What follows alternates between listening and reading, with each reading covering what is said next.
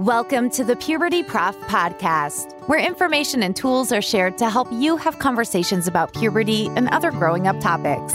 Here is your host, Lori Reichel, the Puberty Prof, a nationally recognized health educator, author of the award winning book, Common Questions Children Ask About Puberty, and creator of the Talk Puberty app.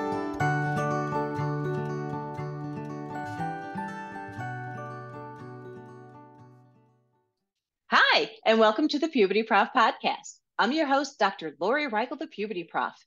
And today we're going to focus on the variety of support that exists for those of us that have breasts. So, if you're a caregiver of a young person that has their budding into breasts, or if you're a young person that is developing these breasts, we're going to go over just a variety of bras, if I would say, and tank tops that a person can get to best support their breasts and feel comfortable. To help me out, I asked Megan Vlad to come back. She was on the last episode to talk about common questions children ask about breasts and breast development. So thanks so much for coming back here, Megan. Absolutely. Thank you so much for having me back. I'm excited to continue our conversation today. Me too. And would you remind us a little bit about your background? Absolutely. So, I am a health educator here in New York. I went to Coastal Carolina University where I studied physical education and health. I came back up to New York to do my master's degree in health education, and I've been teaching for the last seven years in both phys ed and health, primarily in health, the last three to four years. Wonderful. And you seem to have the same passion that I do about providing the best functional health knowledge and skills to young people so they can be the happiest and healthiest they can be. Would you agree to that? Absolutely. So, like I said, we're going to be talking about some support for breasts. And if you're able to watch this on my YouTube channel, that's the Puberty Prof, Lori Reichel, Puberty Prof YouTube channel, you can do that because Megan and I are even going to be showing some bras that people can use. And there's so many varieties out there. So again, feel free to watch this on my YouTube channel or listen in because we'll try to be as descriptive as possible. And so, again, thanks for being here, Megan. And let's, if we can start talking about what young people can wear, like what most girls, as they're beginning to bud into breasts, that if they just want to wear a tank top, that that's okay, correct? Absolutely. I think it all comes down to what do you feel comfortable in and what do you feel confident in? That's something that I started doing when I was really young was when I was looking in the mirror before I left, you know, for my school day or wherever I was going. Am I comfortable? Am I confident? And if the answer to either one of those questions was not yes, I knew I had to change something about what I was wearing. And I think that also starts with our undergarments. We wouldn't want underwear that cuts into, you know, the sides of our legs or into our pelvic area. So why would we want to wear something um, on our chest that is going to be uncomfortable or not make us feel good. Yeah. So what I did was I just grabbed a basic tank top. Uh, I do not have them as a sponsor, but I have to say I love them. This is Duluth Trading. They have like a little bit of that stretch and it's a basic tank top. They, they have a variety of sizes for adults and young people, but I, and they also have a variety of um, colors, which I love. But that's something that if a young person's just budding into breasts, in other words, they're slowly developing, it'll give a slight support for the person.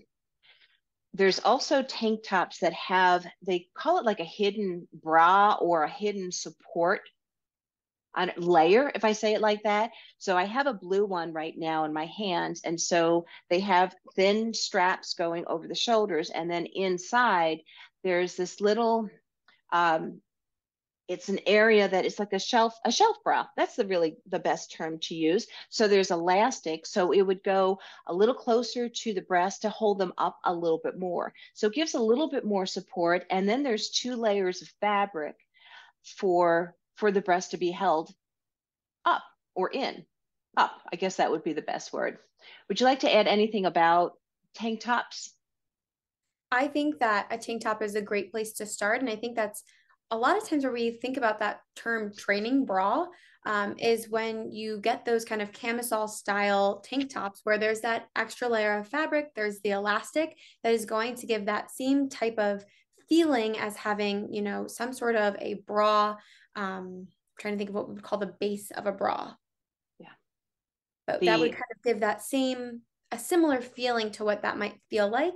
And I think it also provides that just extra layer of support that someone might be seeking as they are developing or if they're feeling a little self-conscious. Yeah. Yep. So for a lot of young people having a tank top, it's a very simple, supportive piece of clothing you can wear and just yeah, like I said, just start out with. Um, there are, like Megan said, there's no training bras. There's no reason for your your breasts to be trained to do anything. I mean, they're a natural part of a lot of us. A lot of us that identify as female, they're natural. Um, so wear whatever you feel comfortable in. I will say, and I've heard some parents and caregivers raise the issue of when a young person starts budding with their breasts, sometimes people start to note that if they're wearing simply a t shirt because that might be more obvious. And I don't have an issue with people being who they are and expressing themselves. The reality is, sometimes though, when people see more of things through our shirts, they stare. Um, things become very obvious. And again, I don't have a, an issue with people growing, yet we want them to feel comfortable and we don't want anybody to harass anybody. Does that make sense, Megan? Am I phrasing that okay? Throughout my years of teaching, I've encountered that where a student who's been developing maybe quicker than their peers was uncomfortable because of the attention that they were receiving, but they weren't necessarily doing something about it. They were uncomfortable, finally came to talk to a trusted adult about it and said, this person has been staring and I don't know why. And we had to have a conversation about, okay, when do you notice this is happening? And it came out that they noticed it more when they were not wearing any sort of support um, and it was drawing attention. And we talked about how it's very normal for our bodies to start to develop, and some people may develop more quickly than others. And unfortunately, by being that first person, it might draw some negative and unwanted attention. And there were definitely ways that we can work through that and feel comfortable in our bodies and make sure that people also understand the boundaries of, hey, you don't have permission to look at my chest and i'm not comfortable with that and addressing how can we make adjustments so that everybody involved feels comfortable and we're not making anyone feel like they're singled out um, or that they can't express themselves the way that they want to and how they dress. Yeah. So I guess a little side conversation that we can have real fast is that if a person is feeling that they're they're being stared at, they're being maybe teased or harassed um, because they're growing breasts or because people want to look at them, that they need, like you said, to go to a trusted adult because we want you to have support. That's another type of support versus the the fabric that we're talking about Physical. today. Yeah. But we want to make sure young people feel comfortable as they're going through this growth. And even like I know for college folks, like I don't want anybody to stare at people's body parts and stuff. And we have to have honest conversations about what does it mean to be respectful um, you might want to look at something real fast, but we don't glare at somebody. We don't just sit there staring continuously um, because we want people to be comfortable being who they are. Mm-hmm. Absolutely. Okay, so to go to other types of support, uh, I have in in my hands right now. It's a type of bra that has has no closures. Basically, kind of like a tank top. You would just pull it over your your head.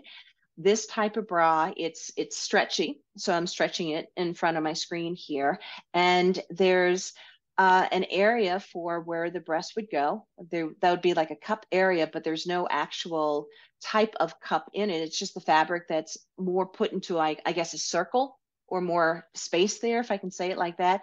And this would be simply worn. Um, you can adjust the straps because there's a way to, uh, what are these things called? I don't know what they're called. fasten. I have one very similar to that with me where it has okay. um, removable cups so you can pull the cup out um, okay. or you can leave it in so you can actually pull this piece out and you know visually you can see the difference of one side that has a little bit more support and structure to it and the other, right, kind of just looks like a deflated balloon over here. Yeah. So either way we look at it, right, it's about comfort and support. Um, but yeah, I would say that these are like fastens to adjust mm-hmm. in the same way that you would just slip this over your head like a tank top. Yes. Yep. So those are two examples of a very simple supportive bra that has no closure. So would you mind showing some other bras that actually have a, a closure in the back and what that is?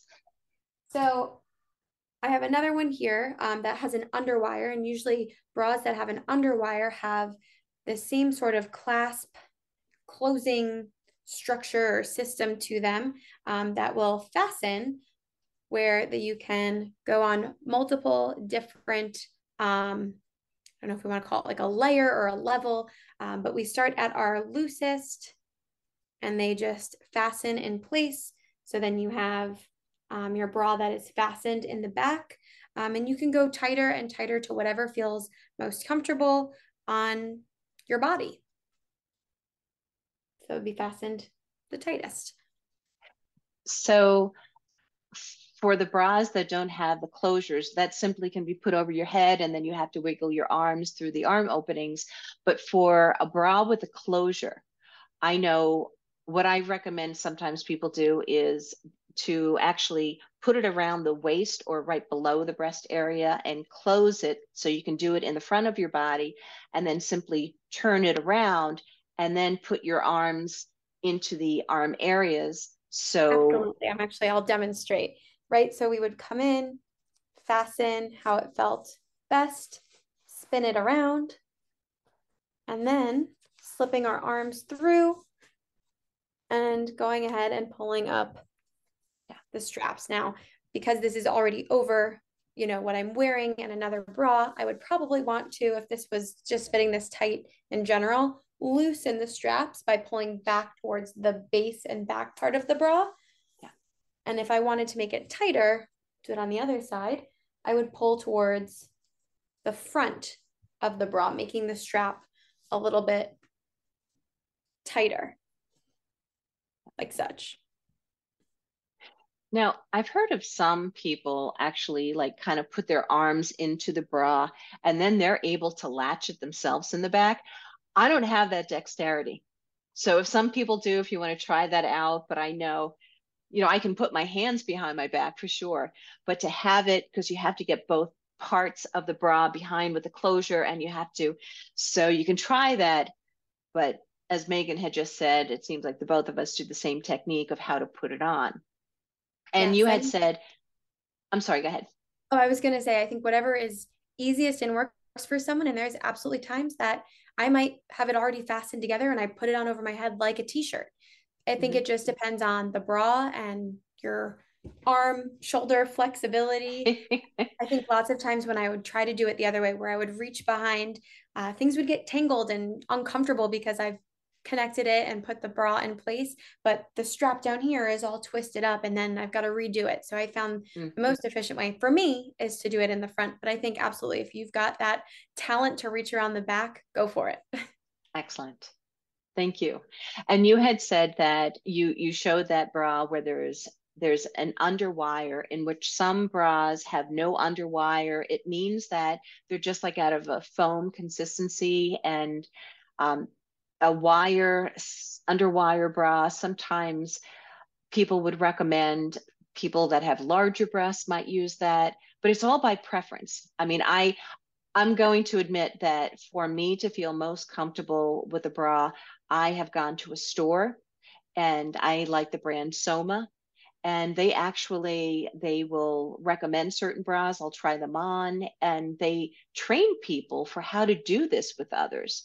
So it's not just somebody coming off the street or anything. They're specialists and then they that are trained for how to do this and then they can even give advice and say yeah that type of bra is not the best. We recommend an underwire or not an underwire Yes, I've had this exact same experience where you go in, you can get fitted so that it's, you know, nothing is uncomfortable. And then even then, you can try on something that they think will be great for you and you put it on your body and it just doesn't feel right. So it's again, it's finding comfort in what you have on. Nothing that you wear should be uncomfortable.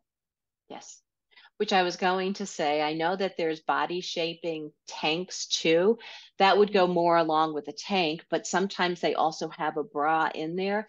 And I'll admit, I've had one or two in my life that if I'm going to go to a special event, yet I've never felt comfortable in them because it just seems like they're no matter what size I get, it's like tight. And I it, I just don't feel me in them. So what I'd recommend that if you're going to use something for a special event that's going to be a body shaping kind of bra, okay, fine. Yet make sure that when you wear clothing, you feel comfortable in it because you want to you don't want to have to be sitting in school or being at work feeling uncomfortable. It just lessens your joy of being present during the day. That's my advice. Would you agree with me, Megan? A hundred percent. Well, we can now talk about sports bras because we had said that both of us we like doing some kind of exercise. So, what's the deal with sports bras? So, sports bras are designed for different levels of impact. So, we can start with uh, this sports bra here, which I actually wear um, very often as a regular bra because, again, it's about comfort for me. So, this is very lightly lined. Um, there is no underwire. It is, again, a stretchy fabric um, that doesn't dig in in any way, shape, or form. Um, this is for like low impact things. So, like I said, if I'm wearing it to work, not doing anything crazy and strenuous at work that would require additional support. Um, but this is also great for things like yoga or walking, or sometimes people who don't have larger breasts might be able to wear something like this. And that's all the support that they're going to need, even for something high intensity. You can also get a little bit more supportive. This is a more uh, like a thicker style fabric um, that has the elastic on the bottom. And you can't see it, but it's built in elastic here. Um, there's no shaping of this, but this is something that I might wear um, if I'm going to work out and do some light weightlifting. Nothing that's going to be like high intensity interval training um, or sports related. This would be a much lower impact. And then you might get somewhere that is a little bit higher impact where you've got a thicker lining, the um, elastic underneath again. There are removable cups in this one, but again, it's designed so that there is that support under impact. And then from, for me, the highest um, is this thicker one. It does have the closure at the back. So it kind of has that more bra like closure to it, um, but there are thicker straps um, and more additional coverage that is going to happen with this bra. I cannot take out the padding and there is not an underwire, but there is something a little bit stiffer about the sides of it um, that make it very high support. So if I'm going to play sports or if I'm going to do some sort of high intensity um, activity that's really going to get me moving around. For me personally, I need something with more support in it. So that is what I would opt for. But again, it's about what you feel comfortable with. And I don't think there's anything wrong for people who might be kind of trying out sports bras to see what feels best. Bring an extra one in a bag so that if all of a sudden you're not feeling comfortable in it, you have another backup option. Yeah. And do you have any additional advice for people that are trying to find that perfect fit? try things on. There's fitting rooms for a reason. And I think it's important to feel it and move around in it. I think back to when I would go shoe shopping uh, when I was younger, and whether it was sneakers or cleats, and my mom making me run up and down the aisle, which kind of felt silly at the time because you're just running around the store. But you can feel if something doesn't fit right. So I think just like we would um, for clothing or shoes, the same thing would go with what we're wearing underneath those clothes. And so trying on bras, moving around in them, getting a feel for does this fit right? Does this feel right? Is going to be the best option for figuring that out. I think we also have to raise the fact that some of these bras that we're talking about, they can be a little costly. Yes. Tank tops, that's pretty simple. Uh, like I think I bought some Duluth tank tops on sale and they were like maybe 12 to $16 each. But bras, uh, and I'm thinking of the sports one that you showed last, I'm thinking that's at least $50. So I'd recommend people looking for sales if it's at a an athletic shop um, to see if there's bargains like the BOGO, buy one get one, or get mm-hmm. one half price, that kind of thing. So be aware of sales.